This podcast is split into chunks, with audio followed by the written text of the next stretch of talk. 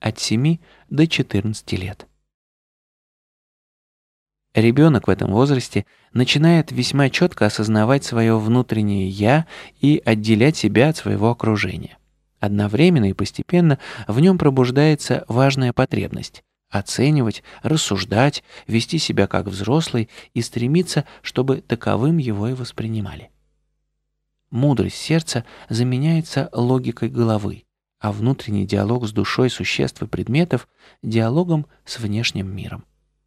Свой вклад в этот значительный перелом в сознании вносят телевидение, школа, семья и окружающая среда, то есть вся система воспитания, система норм и принципов социального поведения, а также законов, отражающих конкретную жизненную действительность, которую он должен постепенно осваивать.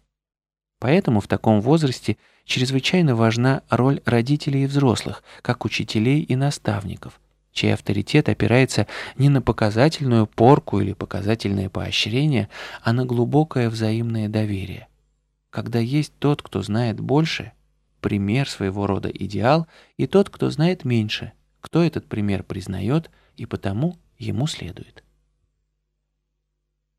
В возрастном цикле от 17 до 14 лет – в ребенке пробуждаются основные энергетические ресурсы и потенциалы, поэтому он становится очень активным, динамичным, подвижным, причем такими же динамичными, активными и подвижными становятся и его ум, и внутренний мир.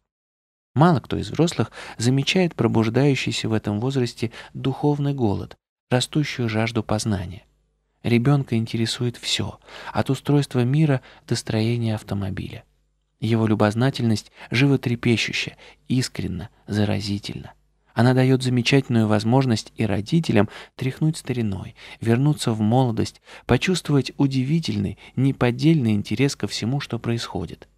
А прекраснее всего, когда мы вдруг перестаем понимать, кто кого подталкивает к открытию. Ребенок нас своим детским интересом и способностью удивляться, или мы его, вдохновением взрослого человека, в котором вновь заговорила душа ребенка. И, возможно, упуская этот шанс, мы осуждаем своих детей на жизнь бездарную.